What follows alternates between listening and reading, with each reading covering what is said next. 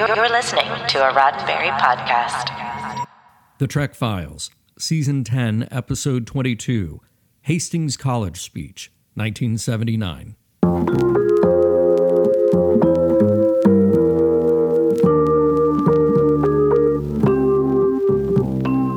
Welcome to The Trek Files, a look into the archives of Roddenberry Entertainment from the personal files of Gene Roddenberry.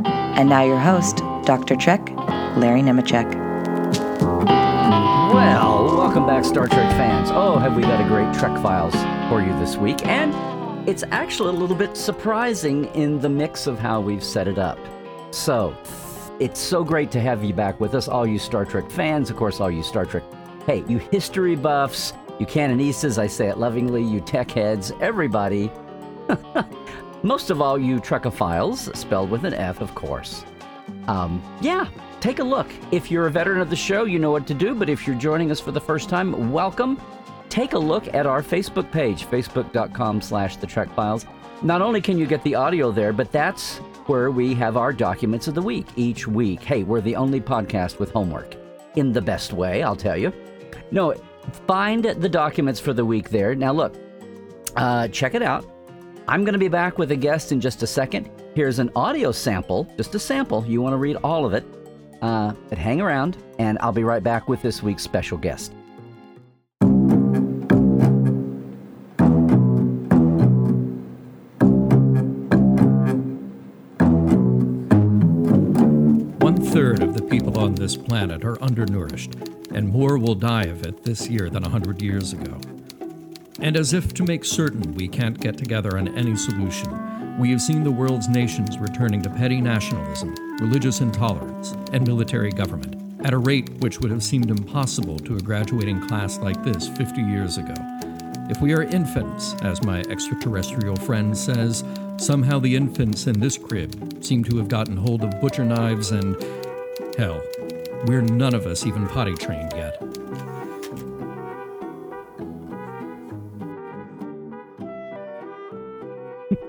A very visceral Gene here. Uh, Gene Roddenberry, this is the speech he gave to Hastings College, and it was one of the earlier versions of a speech he evolved all through the seventies and through the nineteen eighties, uh, Trekophiles. Uh, yes, we're going to turn to the philosophical side of Star Trek this week, uh, dive in, and what's going to be cool is we're going to talk about it with somebody who is known more for his artwork and his graphics. In fact, he was just a, recently a, a, a guest on the show here. Um, but this is something you wanted to talk about, and I will talk about it. Hey, I, the Trekophiles is all about background and concepts in Gene's life and his other projects, too. And we laugh about the uh, guruification of Gene through the seventies and the eighties before the comeback of, of uh, The Next Generation and Star Trek back on small screen T V. And what better place to start than with this his Hastings speech, which I said became the, the test bed, became the roots of a of a speech he gave many times as it evolved over the la- next few years. And look who I've got joining me once again. You you heard him just a few weeks back talking about all things graphics, his norm, his nominal world in the modern Trek series.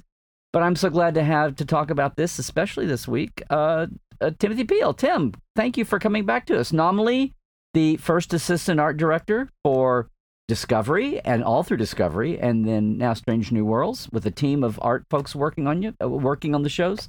Big career before that across Hollywood, but uh, you said you wanted to look at something of uh, Gene's. Um, we actually were talking about people comparing Gene's philosophy and how people treat Star Trek as religion almost in a loving way versus some people that have run out uh, and started actual religions. Uh, anyway, it's an interesting, kind of fascinating topic, and I thought this was a great place to start, maybe. Well, it's, it's great for you to have me back, Larry. I just can't quit you. I just can't. I can't quit Star Trek either. We can't quit can't you, quit. Tim. Okay. Um, uh, thank you kindly. And uh, yes, uh, I I agree. It, it, Gene's philosophy, uh, or his philosophical roots in the back of sort of the underlying bedrock of all of his series, uh, even if it's uh, Wagons to the Stars, uh, really, really seems to resonate. And, uh, you know, he's sort of of a time when you had Uh, Philip K. Dick and Arthur C. Clarke and L. Ron Hubbard. So you know, there's a range right. of what level of philosophy would come out of the sci-fi writers of that time.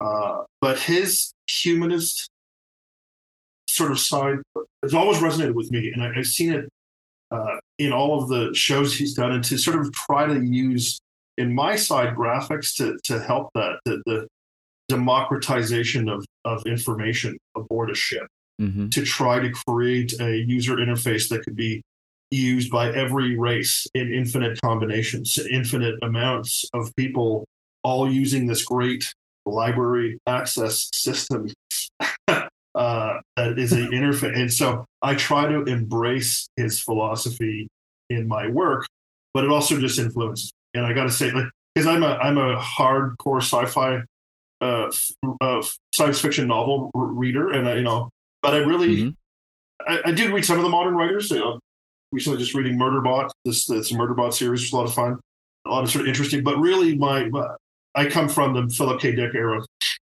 You know, I grew up on Blade Runner. Mm-hmm. Uh, I grew up, and, and so, and Arthur C. Clarke is still, it's he's still my favorite author.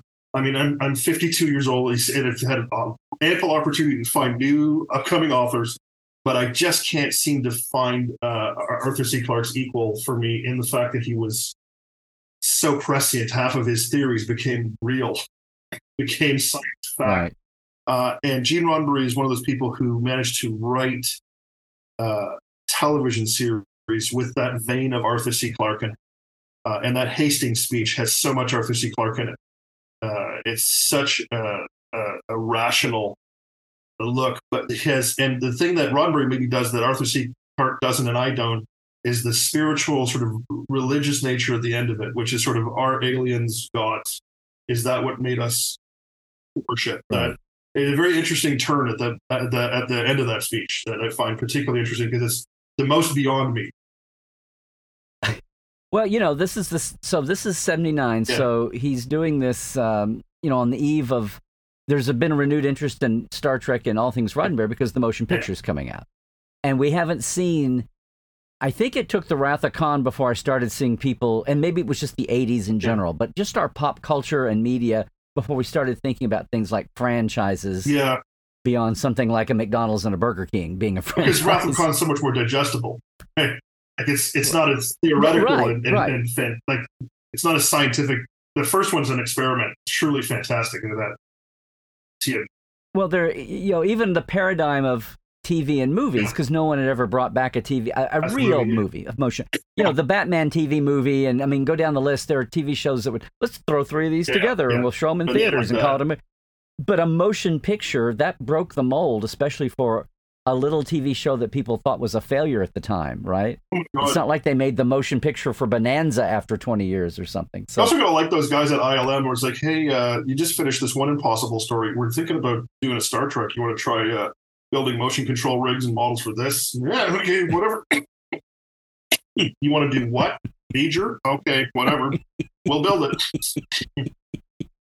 Right. Well, and but that was even, you know, I L M wasn't a thing yet. They were still uh, the motion pictures, that, which was the whole po- point of that was the big de- debacle on visual effects and having to, yeah. Then and the world had turned completely by eighty-two in Wrath of Khan. There was an I L M and all that. But it's re- reading his speech here. So from seventy-nine, he's been talking on college campuses, and I think evolving from just why was Star Trek successful, and we always thought the audience was intelligent.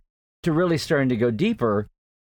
And when he's talking about, you know, it struck me here when he's talking about the socioorganisms. Yes. I mean, this so thing great. About, oh, national boundaries are an artificial. I mean, that was that's pure Star Trek. And that, you know, when Kirk does a speech and talks about going from uh, Julius Caesar to Hitler to Lee Kuan to Colonel Green, you know, and they do that past into the future. Yeah. You can totally see that. That's the philosophy of United Earth. And now we have a federation. But, um, this when he's talking about the socioorganism as his term here yeah. and other ways of people, you know, evolving in group. I, I, I'm reading it in my twenty twenty-four eyes, twenty twenty-three eyes. And I'm thinking, does this explain what's going on with social media? Yeah. You know, and we have people tribalizing or organizing along social lines that way that transcend national boundaries. But sometimes with even as dark a side as I think Carl you know, Sagan what a national a lot about that too. Yeah, one hundred percent. Yeah. I think. I can't remember what, uh, I think it's Daniel Dennett. He's a philosopher, extreme rationalist. Uh, I think it was him, who's saying that um, basically the, the gist of, of uh, human consciousness is that we're basically a cellular consensus. It doesn't necessarily mean that you have a, a soul that resides in a specific spot inside your brain uh, or inside the particular uh, network of your brain. It happens to be in the moment of transmission. It's sort of this energy that's floating around. But the fact is that consciousness seems to have awareness of all the cells in the body. It's like a cellular consensus that creates the sort of general body politic that is you. And maybe that's, mm. I mean, that's sort of what Gene's touching upon now, as human being, as all the separate beings being part of that cellular consensus that creates this um, this one large organism, the superorganism, as you were just saying. Uh, and yeah, Carl Sagan, I remember, was talking about how we're we're losing sight of what's real. Uh, and that we'll become increasingly superstitious uh, and divided, uh, even though we're more connected. Uh, and and we've got the, the most advanced science and technology we've ever ever. You know. Yeah, could you right. believe that you would have the sum total of human knowledge uh, in your phone and yet be one of the most ignorant generations that's ever existed? I don't think you could have ever predicted that. It's kind of shocking. Well. You know, I guess the silver lining of that is the writers are never going to be out of material never. to, uh, you know, there was a, cause there was a time, you know, so he's talking here in seventy-nine yeah. and I remember reading this speech at times, but I remember when in the nineties and the next generation is flourishing. Yeah. And I remember thinking the sixties, it's, it's, it's the arrogance of generations at the time yeah. or that thing about, gosh, I wish I was born in, in such and such era, so I could have been around for World War Two, or I could have been there for the Civil War, which is ridiculous. Those were hor- horrifically traumatic yes. times, right? Yes. But I remember thinking, Star Trek will never be what it was in the original, because in the sixties you had Vietnam, and you had, you know, a, a, a racial strife, yes. and the March for Civil yeah. Rights, and all of that, and that was what was animating the subtext of Star Trek. And now it's the nineties, and we've got the dot-com boom, and everybody's so affluent, yes. and everything is cushy, and you've got carpet on the walls of the Enterprise, and you've got a counselor on the bridge. Totally. You know, and I'm thinking, it'll never be that way again. And then, boom, look what's happened the last twenty years. And this, and this speech feels very... But yeah. the weird thing is that the the uh, the ocean liner in space hasn't come back. Mm-hmm. Uh, you know, Russia fell, but I guess it didn't fall far enough. Um, because we still... We have a hint of militarization in the newer versions of Star Trek still. Uh, we seem to yeah. be skirting around comfortable ships. No one wants carpet on the floors. Uh, it's still trying to be... Much less on the walls. Just on the walls, but it's still going to be a shiny, semi-militarized ship. And uh, it's strange that the darker episodes tend to resonate a bit uh, more at times now. Uh, but also, you know, there's, there's still this... this um, the utopian vision never quite gets crushed, no matter how serious they try to get it. There's still this uh, Gene's underlying sort of mm-hmm. idea about that superorganism, basically working to where, towards, to use your country's terms, a better union, to make a better union, to improve a better union. Uh, and that's a that's a dream I think all of humanity shares. I mean, deep down inside, even the, the most sort of rabid, nasty, militant person still wants to get some food at the mall, provide for their family, have a safe place to sit. Right. And if we could do it all together, maybe, you know, we could do it all together on a ship somewhere. If we could do it all together without thinking someone always had to be on top, someone yeah, always had to be game. on the bottom, yeah. or else, or you else you have no value as a as a single if you if you're not always on the top or upward bound. The challenge yeah. is, how do we include that person and that ruthlessness and guile into society? Because they're never going away. We're going to live with them all the time. So mm-hmm, mm-hmm. how did Star Trek solve it? It's our it's our journey to try to figure out how to tell that story. How do you get that ruthless? There's going to be a ruthless power grabber always. It's just, it's, it's mm-hmm. like it's in our genes. I don't know what it is. It's like a, it's a natural I- selection thing. I, I got to a point, I guess, in high school or college when I realized the real reason communism would never work is because it p- tried to make everyone yeah, equal. And, it just, it, and that's never going to, that's always going to, you know, it's like, well, don't worry about the nuclear bomb war yeah. thing. It's going to inherently fail eventually because there'll always be human human nature to uh, yeah. So how do you actually corral that and use it to the good? And I think that's what we're doing in Star Trek. That when we're uh, when when I moved from uh, content consumer to content creator, which was a paradigm mm-hmm. shift in my life uh, that I didn't even realize at the time, but now I do.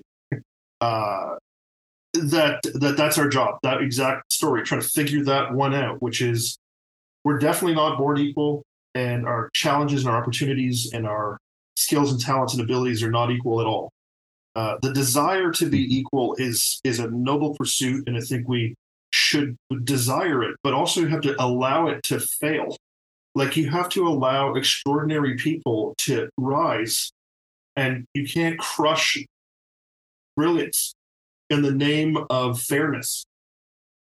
Right. You have yeah, you have to have trophies for actual success, uh, but you also have to have a tolerant environment in which someone who is a little shaky can grow. There's no way are you going to, no fascist society is going to have a Stephen Hawking. They're just not. Mm-hmm. Right. And the immeasurable value of someone as, as crippled and damaged and challenged as that, as easily criticized and sidelined by a, uh, a ruthless mm-hmm. society with a, a, a unrelenting vision of itself that's brittle, unbending, and intolerant. Are you going to ever have a genius like that uh, and hear him? Because he's going to exist, but you're not going to hear him. Right. Well, much less survive. If you've or got survive. that many physical yeah. otherings to them, yes. if you're going to be that physically, you know, disabled, exactly. but and where you can't, people don't see the brilliance within. Absolutely. Uh, like I'm yeah, sure, like China mind, has the whole beautiful as mind. many geniuses per capita as the rest of the world, but you need to live in a society like that. It's not going to percolate to the top in a way where the struggle of mm-hmm. opportunism, which is unfortunately wild right now, uh, sort of brings. So yeah. what is it in Star Trek that we can do to guide that to be a more ethical, guided, controlled environment that gives it that freedom for spontaneity and moments right. of brilliance and genius? Because that's sort of it, Spock and that's Kirk and that's it's everything. I, I don't know how to do that yet. Across the oh well, if you do, make sure and let me know because yeah, I, I'm sure we could put it in the and bottle trying and, to and sell the constitution it. of that somehow.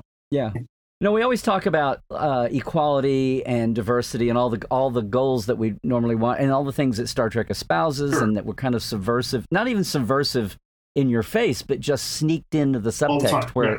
you know the censors weren't, you know, which was Gene's plan. Yeah. But it almost comes back to everyone is going to be different. We're all going to manifest ourselves in different oh, ways. It's more like the opportunity to find your your yeah, way and then not yeah. be hindered or in, unencumbered Absolutely. to do that. But here's, uh, you know, so here's Gene talking in seventy-nine. So we're not, we don't have social media. We have computers, but we don't have laptops. We don't have the power of the entire, you know, Apollo command service module in, on yes, your phone yeah. or more. We don't have a, And the, the nineties, when they we'd be at a different planet in Next Generation, and they just talk about, well, we're going to access the planetary information grid and look up people's deaths and births and where they yeah. lived and their bios. And the idea that you just, there was just a central yeah. database. And not only was there one in the Federation, but every little planet we go to that, that we're visiting because they have warp drive, that they have a thing and we're just going to link it. I mean, you know, that we do. We have that now. We didn't have that in nineteen eighty-seven. Um, but it was pressing to think of it then. Like, it's kind of wild that they, a lot of them, the great thinkers saw what was coming in a way that I didn't. I was young, so I was immature, so maybe I, I wasn't a deep. But the, the, the thoroughness to which they, Arthur C. Clarke did a speech about telework, about not needing cities. I think he did it in seventy-one, or like seventy, where basically work will no longer need to be localized. Mm-hmm. Uh, and that people can pursue their own lives and work. And like we basically predicted the sort of what took a pandemic to make happen. Uh, I mean, right. Well, we were on the path, but like everything, the, the trauma of social accelerate. trauma accelerates. But, but it's just the, their ability to well, see it, yeah. to think of that in, in that level of detail when it was all abstract. It was all just sort of theory chess pieces in his head. Not mm-hmm. We have a lot of proof, so we get to say this easily now. But for him to say that, I just I'm always still flabbergasted by the vision of really something, really, really something. Well, and then to, to wrap this up with Gene wrapping, as you said earlier, wrapping his remarks here up, the guy that we think of as the, yes. the humanist, but he's wrapping his arms around the people who have positivism connected to theology yeah. and religion. If you're going to yeah. take the good parts and not the, uh, like anything, you can take anything and abuse yes. it for your own ends and um, and be inclusive. Well, that's where he wow. goes where I can't. Well, sort of, sort of, sort of one last little bit, which is where he, he's able to find a way to put his arms around things that are complicated and difficult that don't conform to the Star Trek world. It's, I think it's what he was so good at. Uh, and it's what I'm struggling with is how do I embrace? Because I'm not a very religious person at all. I'm actually quite an orthodox atheist.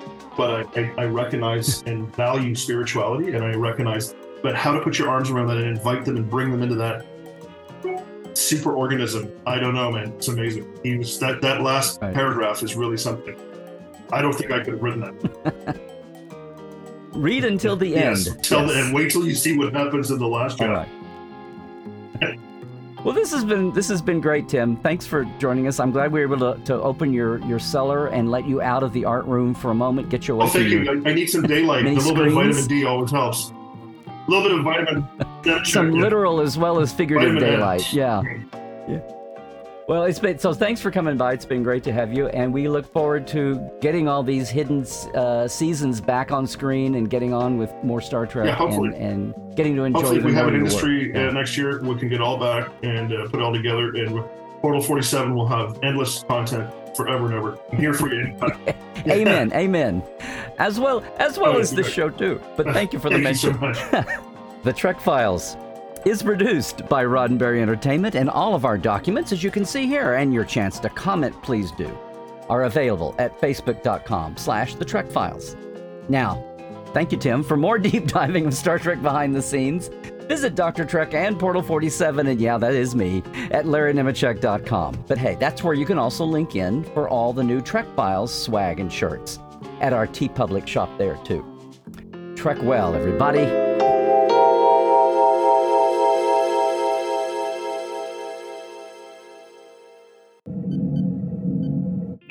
This is a Roddenberry podcast.